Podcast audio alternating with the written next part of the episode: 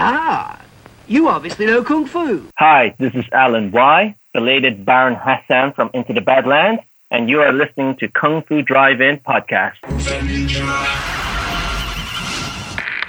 Welcome to the Kung Fu Drive-In Podcast. Adjust your speaker box, sit back, relax, and remember, your Kung Fu may be good, but mine is better.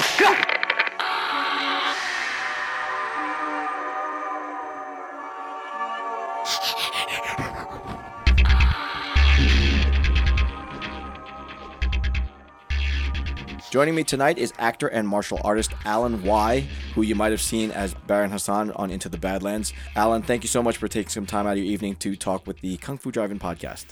Oh, thank you very much for having me, Jeff. It's an absolute pleasure be speaking to yourself and your uh, fans of your podcast. Before we get started, can we get an introduction to who you are? You've got an interesting background, being a, a Chinese man born and bred in Dublin, Ireland. Is that correct? Oh, yeah, yeah, that's, that's absolutely correct. Yeah. So myself, like I'm the youngest of a family of six. My family is originally from Hong Kong, and uh, my dad, uh, he's worked like all over the place in the UK and uh, various cities like Newcastle, Manchester, London, Liverpool, and like he obviously goes back and forth to Hong Kong to be with the family. But then I think I believe uh, the opportunity arose uh, for uh, uh, like a business partnership uh, to set up in Dublin. Uh, they basically just running a takeaway store, as many Chinese of that generation would do, like when when come over um, to the UK and Ireland. So that gave them an opportunity to actually bring the whole family over to Dublin and settle and uh, I was conceived when they uh, arrived in uh, in Ireland then. So yeah, yeah. Now I, am not familiar with the the populace of Ireland. So was it hard for you being of Chinese descent and growing up there? Um, you know, thinking back, um, I guess I didn't go through. Like, I can't really recall the extreme struggles per se. You know, but um, like I guess uh, Dublin back then, I think the population in the late 80s, early 90s was approximately 1 million. And, and like of that 1 million, definitely wasn't many Chinese people, you know. And, um, but if, if, if, you're saying about the difficulties, such as like prejudice and so on, I, I, don't know. Um, just thinking back, I remember like uh, at home, I normally speak with my family in uh, Cantonese. And uh, I, when I was going in school, I I guess there was that difficulty of uh, of like listening to all these people I'm speaking, and I'm like, oh, I don't I don't know what's going on. you know, I, I literally like pick up English like uh, through school only, like uh, like because my parents like although my, my dad did speak English, but like within the household it's just all uh, Cantonese, and my mom barely doesn't really speak any uh, English at all.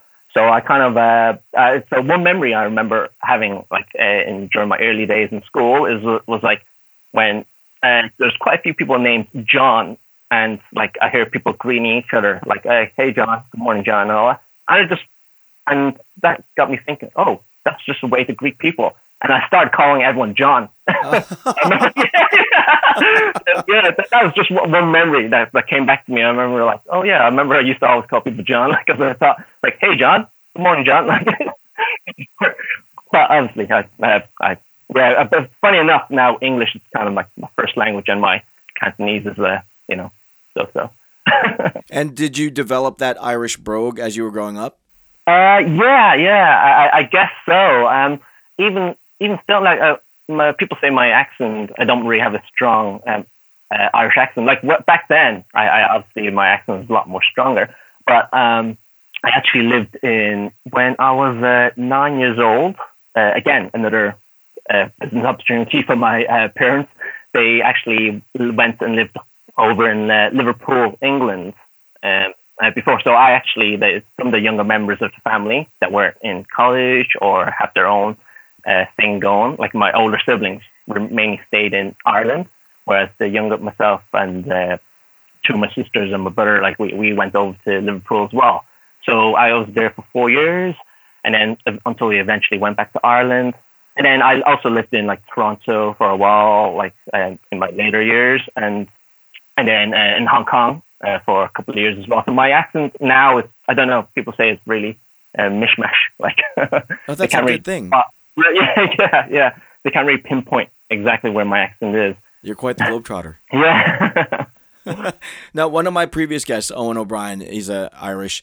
Uh, he's he's an actor and he's got a martial arts background as well. But when I talked to him about martial arts opportunities uh, over there, he said at the time it was quite limited in Ireland. But you found a way to study Taekwondo, Muay Thai, Capoeira, Tai Chi. What drew you to martial arts to begin with, and then how did you find a way to train in so many styles?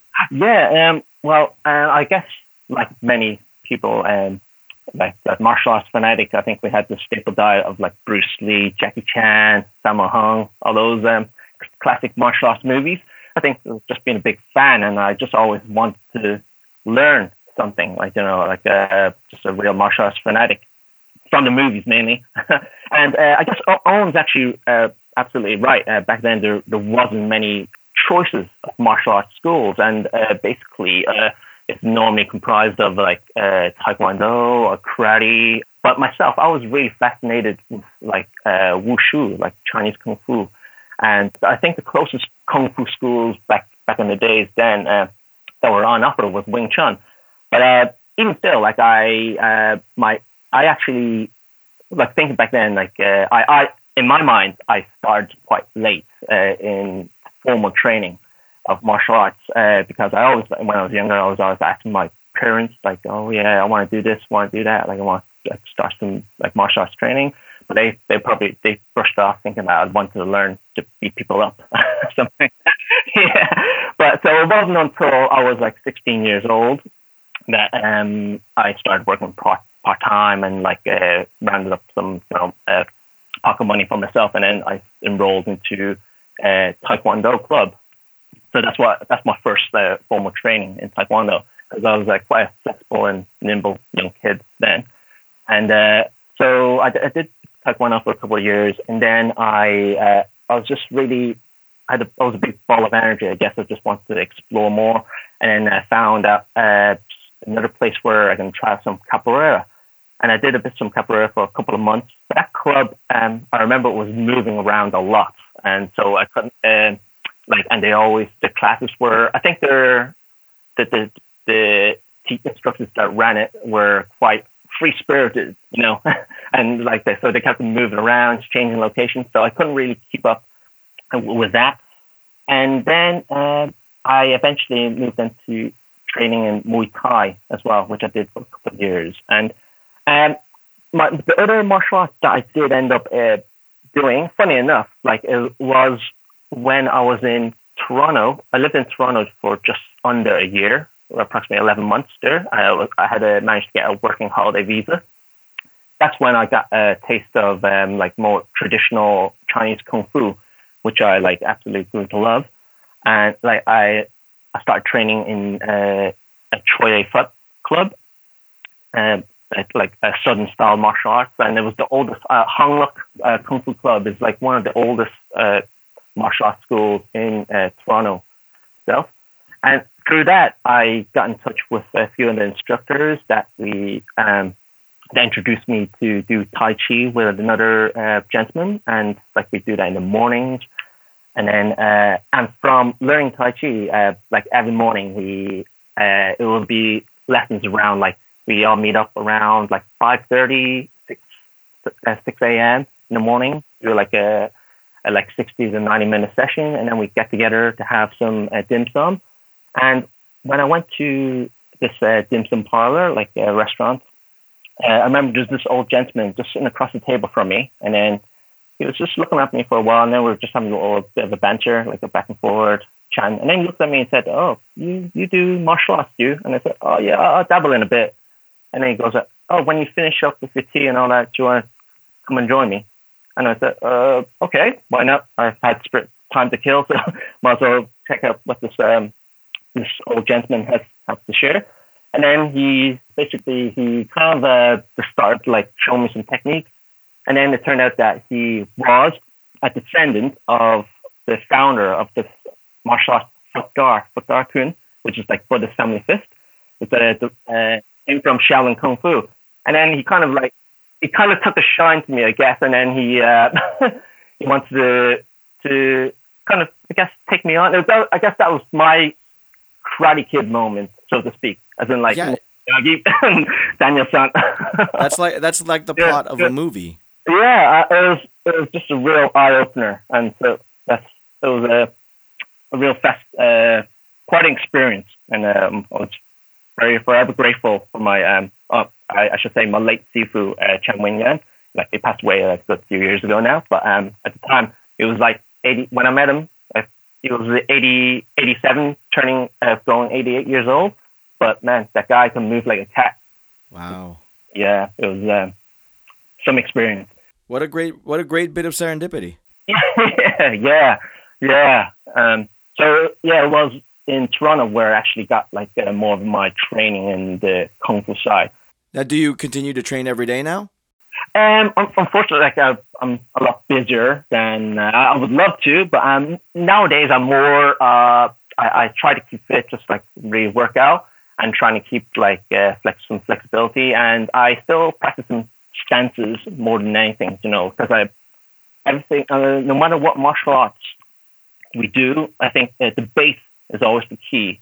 So that's why I always like like training legs in different like stances, horse stance, whether it be horse stance, sitting stance, and just to keep the base really strong. And then I just still practice a few techniques and so on, just to keep the mind um, fresh. Right, right. Now, when did acting become a pursuit for you? Acting, I guess acting kind of, uh, I fell into acting, I wouldn't say by accident, but um, originally when I was uh, doing my final year of uh, school, uh, secondary school, like high school, um, I really wanted to get into film production. I wanted to be like a writer, director. That would have was my pursuit originally.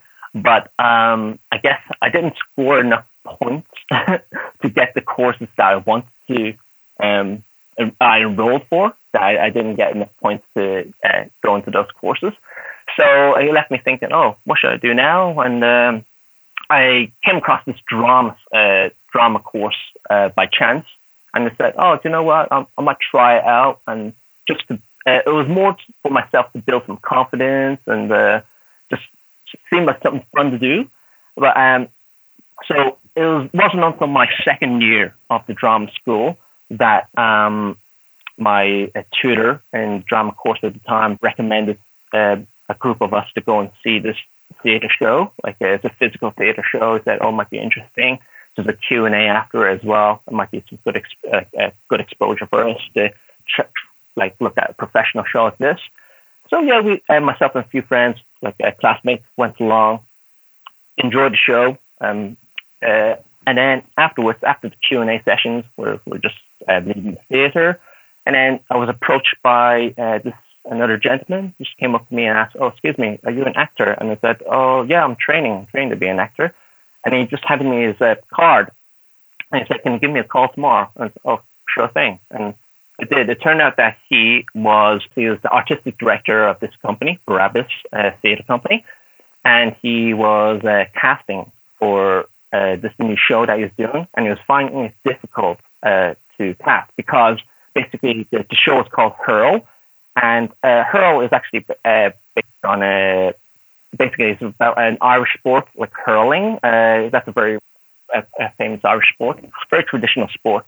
And then the, the play is about um, like uh, a diverse, multicultural uh, band of misfits that get together to form this hurling team. Like basically people from Jamaica, people from Vietnam, people from all sorts, of Bolivia, come together and then like led by an Irish priest who is a former alcoholic, and then uh, to, to form this team. Imagine it as another version of Cool Running, so to speak. So this basically this director was looking for uh, so all these different ethnics, and in Ireland he said it was just so hard to find. So by chance that he saw me at this theater, that um, he wanted to audition me. So and and I audition, I did a few rounds of audition. I remember at that stage, and then and he even told me, oh, he's going over to London to cast this for this particular role as well. And at that stage, like I, was still training in school, so like I was thinking, oh man, if he's going to London to cast this, he'd probably much find much better or more experienced people than me. And but uh, lo and behold, like I, I got the call and I ended up landing the job. And I think it was that that moment where I just realized, oh wow, um, I guess uh, from I can probably actually make a living out of this acting thing. you have a knack for being at the right place at the right time. It seems.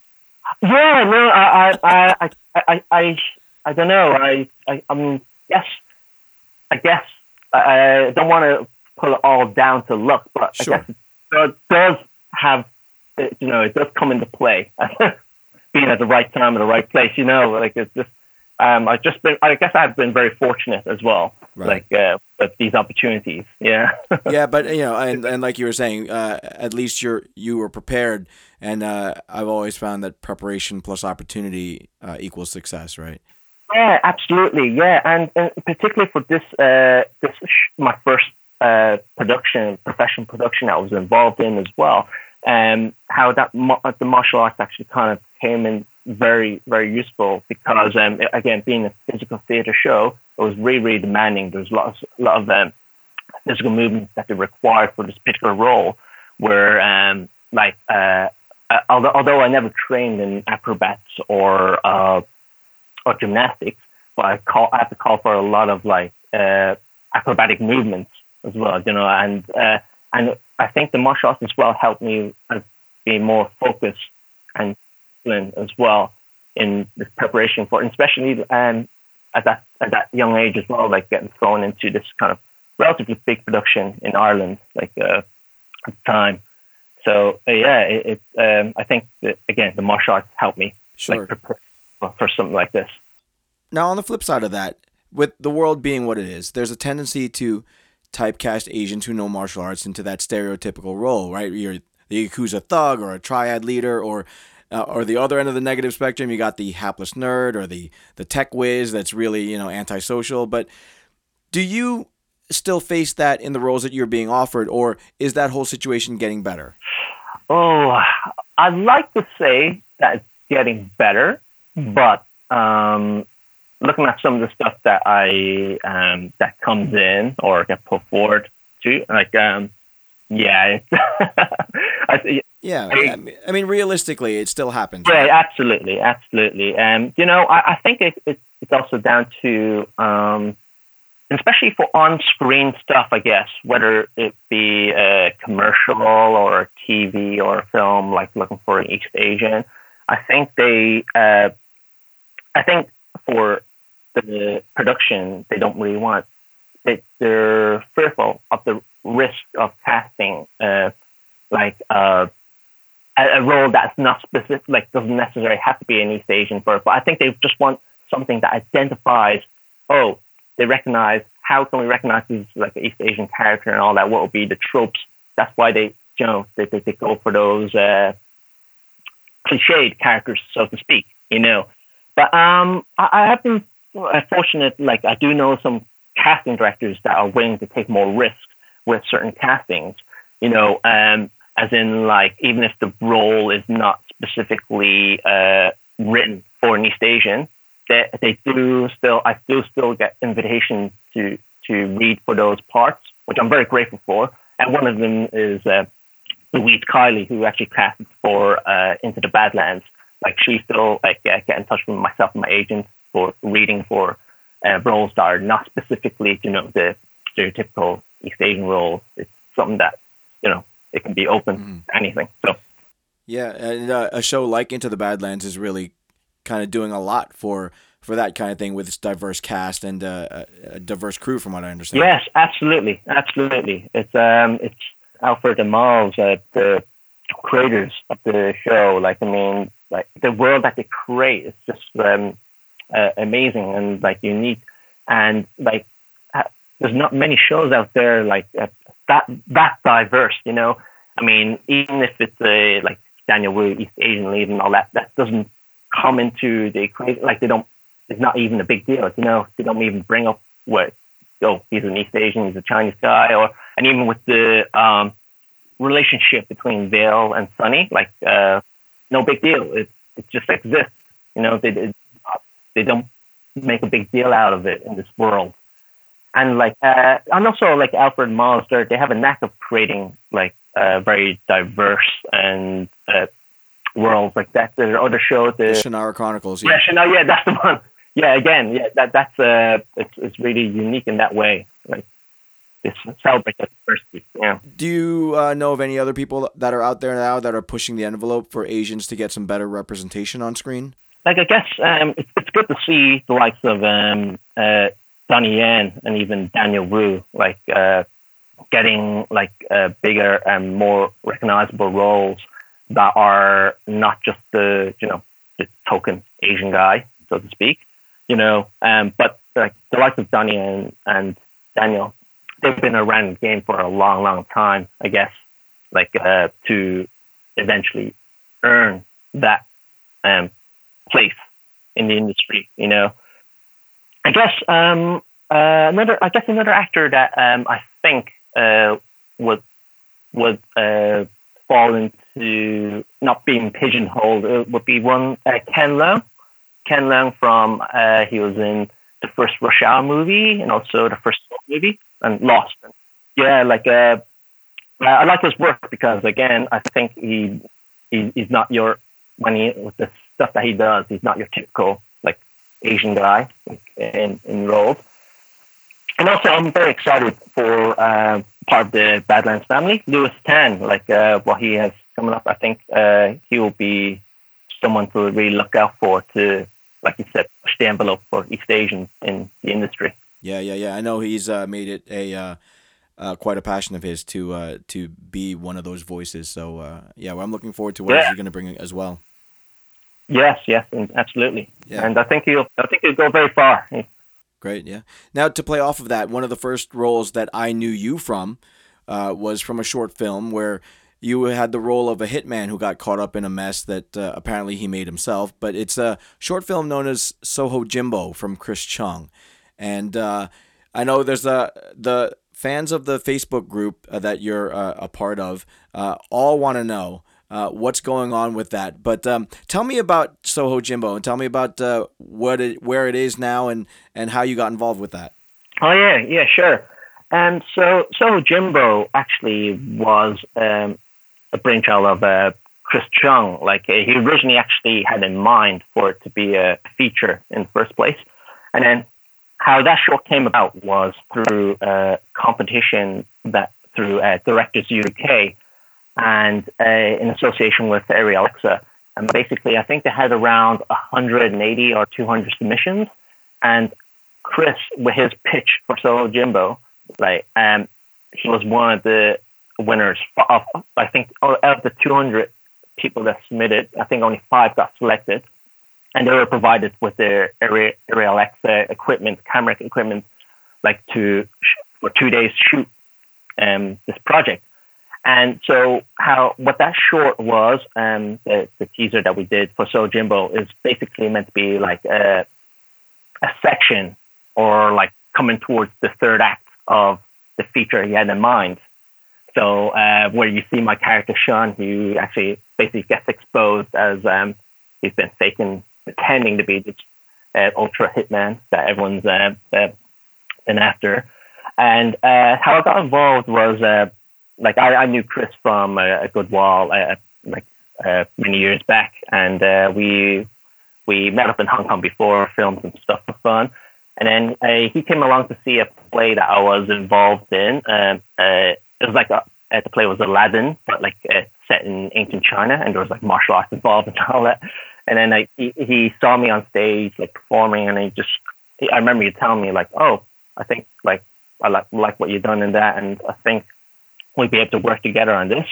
So he invited me on board, and I remember you. I like I, I always try and keep in good shape anyway, but I remember um, Chris telling me like, oh, so in this you gotta you gotta make sure you're you up your game completely because um like um you're gonna be working with a lot of like uh like experienced stuntman, like a lot of experienced martial artists, and also in towards towards the end, you're gonna have to, you know, when you get your hands cut, you're gonna have to rip off your shirt, and you gotta make sure you look good, you know. And I said, oh gosh, okay, you, you, you put me on the spot now, and this is uh, this is like I think uh I think we had like a three week prep before we we're filming.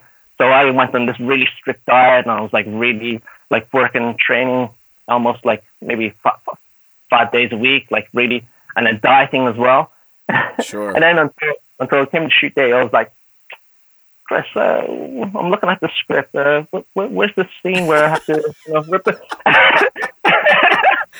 and like Chris just had me going just to make sure I, you know, no, it, it worked. You know, like, I, I kind of, uh, I did feel a lot better, but damn, I would have killed for a donut. You know? I've, I've done that route where you cut weight, and uh, it's not pleasant, man. It's not. no, no. That's funny. But paid off, paid off. You know, like, I think um, what we managed to capture on yeah. screen for uh, for two day shoot, it was uh, I think it looked nice. it I looked think, it looked really fantastic. It was a it was a, a great short film to come across, and uh, I loved all of the action in it. Uh, the camera work was really fantastic, and I mean, you you played a great character. Oh, thank you very much. Yeah, glad you enjoyed it. Yeah. In terms of uh, answering question about like where is it now, like um, I know uh, Chris is currently uh, working to. Um, I think he had the second draft of the script completed recently, and he is just uh, yes, it's just still in development, just to generate a bit more buzz and interest, and uh, yeah, we'll take it from there. Great. Yeah. I hope it. Uh, I hope yeah. it continues to develop. No, yeah, thank you. Yeah, we'll we'll see what happens with it. now, the most recent role that uh, I know you from has a has you in a more colorful, dynamic, and uh, powerful role. Uh, extremely short lived, though, uh, as Baron Hassan of the hit AMC TV series Into the Badlands. So, what was it like working on that show, which, as we've we said before, has really kind of championed diversity in front of and behind the camera as well? Yeah, it was an absolute joy to be uh, a part of that production, and so many great people working in front and behind the scenes on that show. Um, how I ended up being involved in that was um, a friend of mine, uh, Tristan McConnell. Like he's a he's an actor that eventually turned stuntman. Um, because um, believe it or not, there was, became more work in the stunt um, area in in Ireland.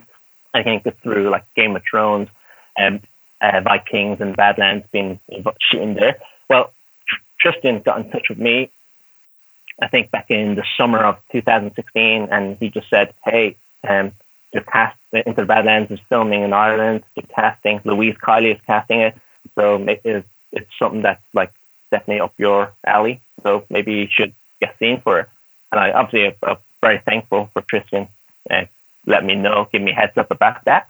So uh, I contacted Louise about it, uh, the casting director, and then um, I was I was I was actually in Ireland at the time as well because uh, it was my wedding. I got married uh, in July of uh, 2016. Yeah, and then um, but by the time uh, they got back in touch with me, I was actually back in England. I went back to London where I'm actually based now, and then so I had to send a self tape over, reading for a role. And I didn't hear anything for a good few months. I, I knew they were shooting already, and then so I thought, oh, maybe maybe um, I wasn't what what they're looking for. And then uh, and then um, my it come fifth of September. That's when my uh, my first child at, at Sinead was born. And then uh, so very very excited time for myself and the wife. And then the next day, I received a phone call from uh, Margot. Uh, Margot is the uh, assistant to Pete, Peter Miles, who's the stunt coordinator on Badlands. Uh, and he goes, Hey, Alan, uh, so just checking. I'm, I'm calling from Badlands and like, uh, just checking you available these dates. And then he, she named, like, said, said a number of dates to me. And I said, Oh, okay, yeah, yeah, I think I'm free. but I, was still kind of like, I was a little bit like, what? This, this is just very sudden, and I, I'm I'm not completely sure what's going on. Because like Margaret just called me up and just asked about those dates and said, "Oh, okay, thank you," and then and that was it. And I was like, "Oh wow, that, that was a bit strange." Wow. and then a couple of hours later, um, uh, one of the eight, another AD called me up, and then like Adrian, and then she goes, "Hey, Alan, we want to fly you over tomorrow uh, for a fitting for one role." I was like, I was like, "Oh, and uh, my my baby was just born yesterday and all that," and and they said, "Oh, don't worry, we'll we'll fly you back in the evening as well, and just make sure." So they only need me for a couple of hours, and so I just looked at my wife and said, "What do you think?" And she goes, "Go." Wow, that's amazing. yeah, yeah. So um, Sinead was my lucky star, I guess, like um, when she was born, and then like literally two days when after she was born, I uh, like got the call and I was flying back and forth to Ireland for fittings, and uh, yeah, and then a couple of weeks down the line, I, I flew back to Ireland with my whole family just to uh, just so that they're close. I'm close to where we're. And then uh, yeah. Now, how how long were you on set exactly? Uh, for my the first episode I was involved in, um, which was uh, season two, episode four. That's the conclave battle, uh, where all the barons get together for their meeting. Uh, I that was a two week shoot. They allowed one week for uh, the drama unit, and then the second week was for the fight unit.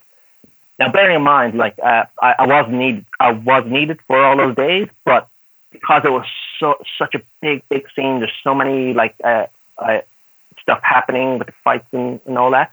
Um, I that's that's why it kind of took so long as well. Like uh, although I was on set, like I think I, I, was, I was it was quite a relaxed environment as well. I wasn't like needed like in front of the camera for all those days. But it was a great experience just watching like uh, the, the, the guys at work, especially with the fight unit, like when Andy Cheng and uh, Master Didi, like watching them work was just like, oh, amazing.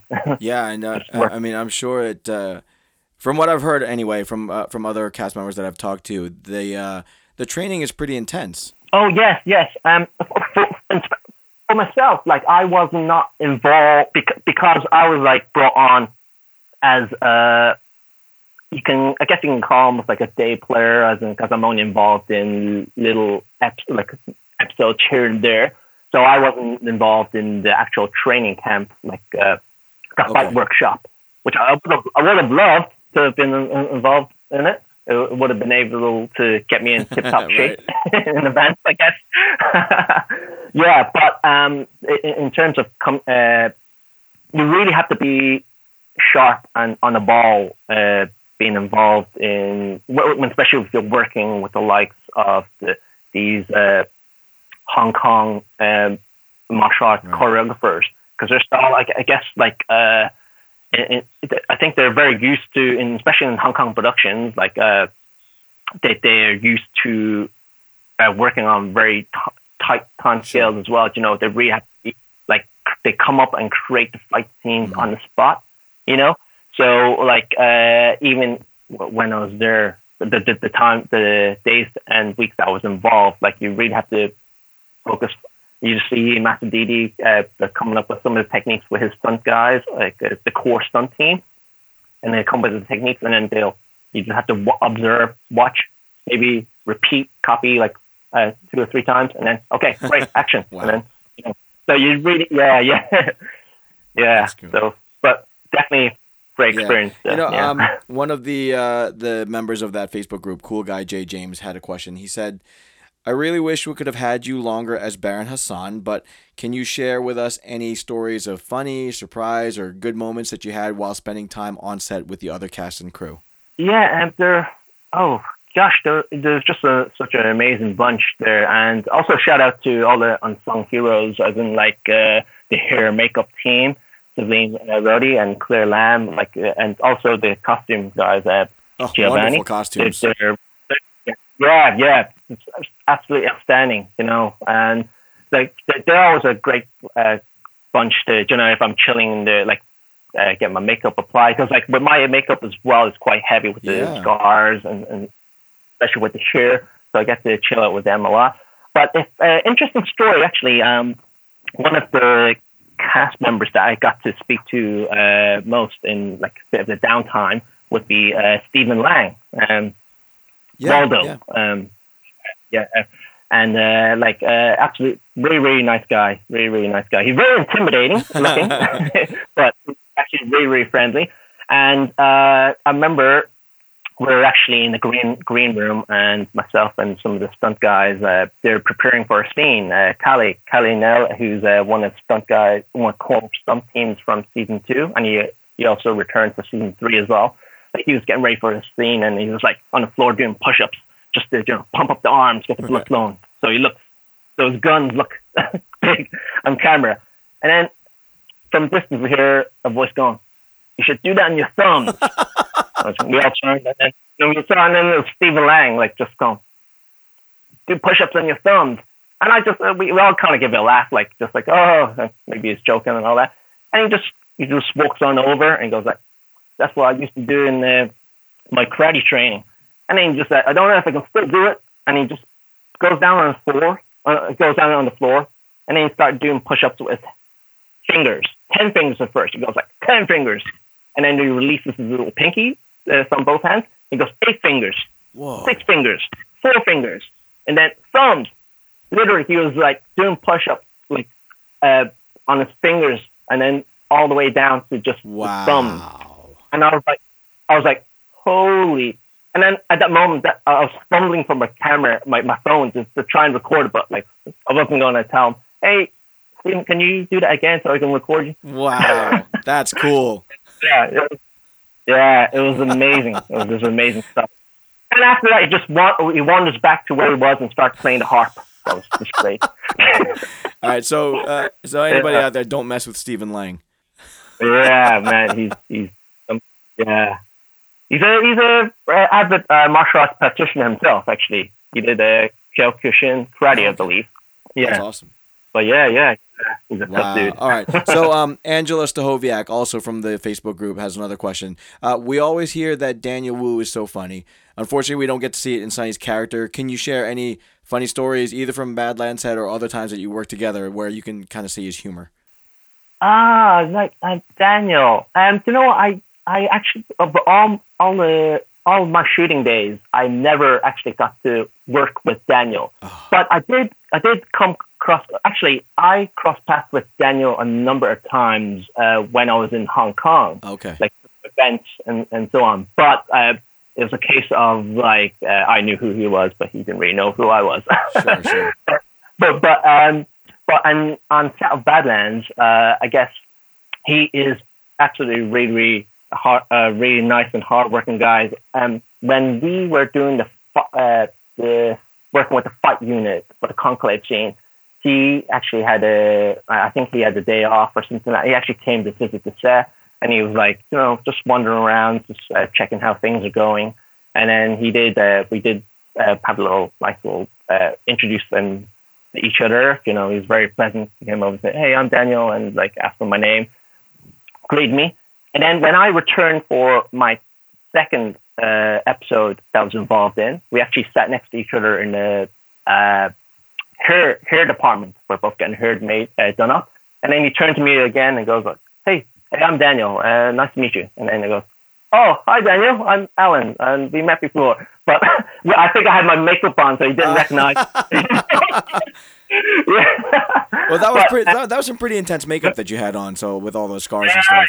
yeah, yeah, yeah, absolutely, absolutely, yeah. I have to say, um, like yeah, Daniel's uh, oh, very, very nice to everyone on set. Like a very, very pleasant gentleman. Yeah, Very cool. That must make for such a great working environment. yeah, yeah great. Yeah, it's, uh, you can see, um, you know, even though uh, my I was only involved in like uh, like a short, relatively short period, I can definitely sense and feel that family atmosphere. You know, like uh, everyone's really warm, they're very supportive, and they really want, you know, they really want to um, make great show as possible. That's cool. You know. Uh, Did you get to work with Sherman Augustus at all? Because I had him on the show recently. Oh, Sherman. No, I actually didn't get to work with him, but he is um, he is such a nice guy as well. You know, he uh, we we became friends just through Facebook, and like he's always in, like he's always having a chat with, with himself. You know, and I was asking how things because I knew he was involved in season three, so I was asking like how things are going. And then we actually got to meet up like uh, for the first time. I think it was just before Christmas of um, last year. And uh, no, although we didn't, it's a shame I never got to work with him like uh, on set or on screen. But like I got to meet up with him, and he is like ace, ace, ace gentleman. That's yeah. cool. Very cool. Yeah. All right. Now back to Baron Hassan. The um the best thing uh, a, a true warrior can hope for is a glorious death in battle, which Baron Hassan certainly achieved.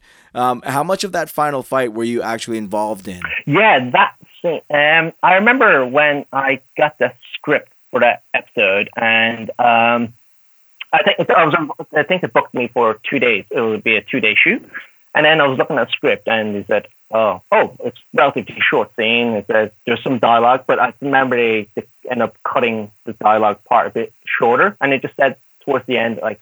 Oh yeah, like uh, Baron Hassan draws his sword, but then through through the curtains, like all the uh, blades of the butterflies are slashing them apart. And then I just, oh, it's going to be like a quick death and all that. So I didn't expect to be much fighting.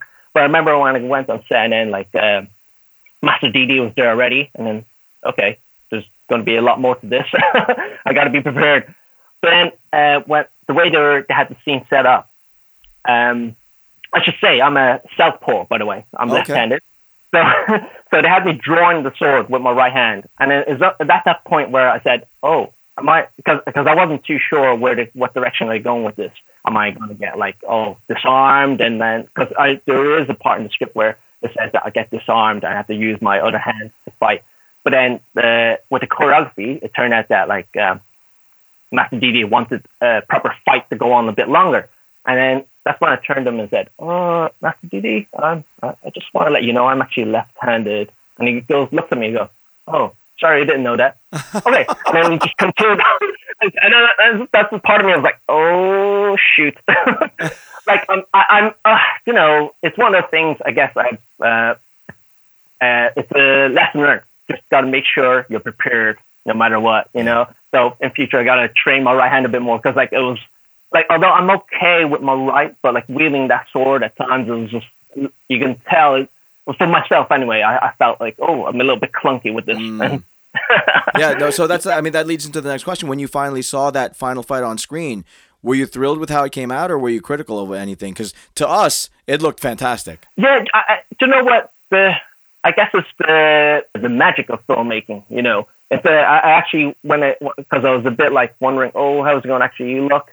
But I think I, I was quite pleased. You know, that they managed to to do a good job of whatever they managed to capture for me. Because like I remember like on set as well, like there's like Didi speaks Cantonese and so did I. We mainly communicate uh, through Cantonese, and like Cantonese can sound a lot more aggressive at times, and you know. Master Right, Didi going right. like, "Come on, Alan, faster, stronger, come on, more power. Have you not have you not had your dinner?"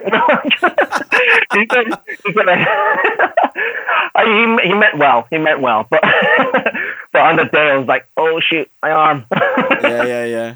That's funny. That's awesome. Eh, eh, but again, it, it looked amazing, and uh, it, it was a, a nice way for your character to go out. Thank you. Yeah, yeah, All right, um, let's do a quick lightning round. You ready? Yeah, yeah. Go for it. Yeah. Cool. All right, here we go. Uh, what's better, Irish food or Chinese food? Ooh, Chinese food. I can't think of much Irish food. There is. right, right. All right, what's harder to speak, Gaelic or Chinese? oh, gotta be Gaelic. Uh, my, my Irish is no good. All right, fair enough. If you could take home any Baron Hassan prop from Into the Badlands, what was it going to be? oh my gosh. Um. Ooh, good one. Good one. Uh, you know what? I I, I really fancy uh, the in the conclave scene where the, the cape I was actually wearing.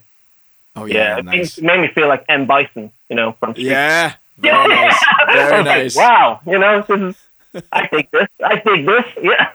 Nice. I like it. All right, who would win in a fight, Baron Hassan or Shun from Soho Jimbo? Hmm. Let me see. I think uh, I gotta. You know, after watching um, Baron Hassan get his ass kicked by the butterflies, I'm gonna have to say I think Sh- Shun will find a, a way to outwit Baron Hassan. Yeah. I like it. I like it. Very good. All right, if you weren't acting, you would be. a script writer, which I hope to be as. A script writer. A Very good. script writer. Very cool. All right, and last question, and I'll, I'll edit it out if you get it wrong, of course. But what's your favorite podcast about kung fu and martial arts entertainment? Seriously, is there any other than Kung Fu Drive-In podcast? Ah, you're the best. Thank you. no, thank you. All right, so tell me then, what is coming up next for Alan Y? Oh, what's next for Alan Y? I guess it will be reprising the role that I played before, and that's a father to be. no, actually, yes. I'm, expecting, I'm expecting my second child in early May. Many, so- many congrats. Yeah, yeah. Thank you very much. Um, so uh, besides that, like I'm still like kind of hustling and uh, with castings, but my uh, my agent's very understanding because I did say I'm I'm taking some a little bit of a downtime at the moment just to uh, be with the family and uh, just to help out here and uh, see the birth of our second child. So um, yeah, yeah. Uh, that's, a, that's the greatest adventure of all. So many congratulations. Thank you very much. Thank you. Um, well, uh, get your sleep when you can, while you can, because uh, I mean you have uh, a daughter already, so uh, I know you know what, what it's like. But um, it, it never gets easier. Oh gosh, yeah, yeah. I'm expecting the hard work. Um, All right. Well, I t- I've taken up enough of your time uh, already. So, Alan White, thank you so much. I wish you the best of luck. Uh, I know we won't see Baron Hassan again, but hopefully we'll see Shun from Soho Jimbo. And uh, I know a lot of your fans are looking forward to more of your work. So hopefully we get to see more of you on screen sooner rather than later. Yeah, thank you very much. And uh, thank you very much for having me on the show. It's been an absolute pleasure, Jeff. The 2018 UASC will take place Saturday, November 10th at AMC Theaters Times Square featuring five theaters with over 60 hours of action content from 10 a.m. to 12 a.m. That's right, Action Junkies, we're having a 14 hour action film megathon showcasing the latest indie action film content and continuing last year's launch of Saturday Afternoon Kung Fu Theater, featuring Shaw Brothers Kung Fu classics and honoring the 40th anniversary of Five Deadly Venoms. Please join the Urban Action Showcase Diversity in Action Initiative celebrating the past, present, and future multicultural achievements in the blockbuster action genre. As a platform, we advocate diversity and inclusion through our International Action Film Festival, Action Expo, and Action Film Awards platform to promote multicultural heroic images in order to change the dynamic of mainstream media.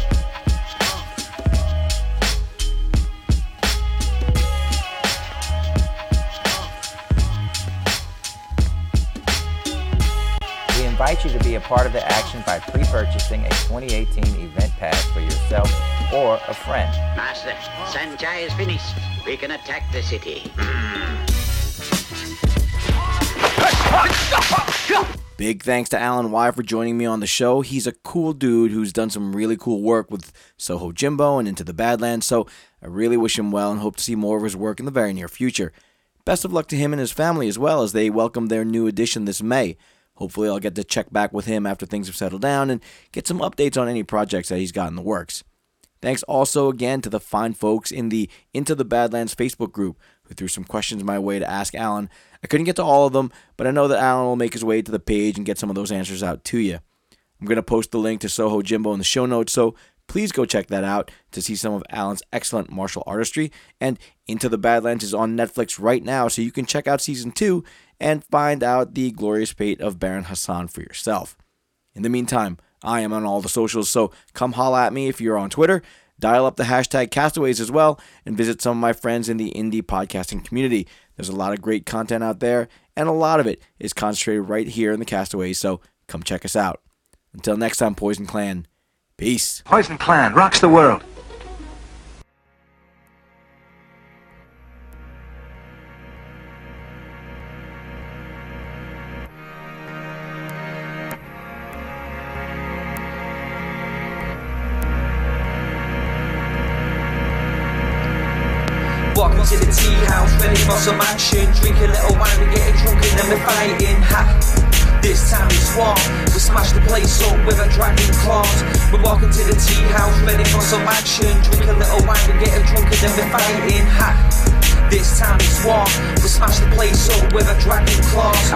See the iron fisted monk before the daily prayers. Shaolin monks on their hands running down the thousand stairs. The fate of Lee Khan now's in King Hu's hands. With the fearless Aida roaming over the land. Yeah, the little big soldier is older and wiser. He wants a world of peace because he doesn't want to fight. Yo, got the venom mob laying down the law. Bruce Lee delivered kicks guaranteed to graze jaws.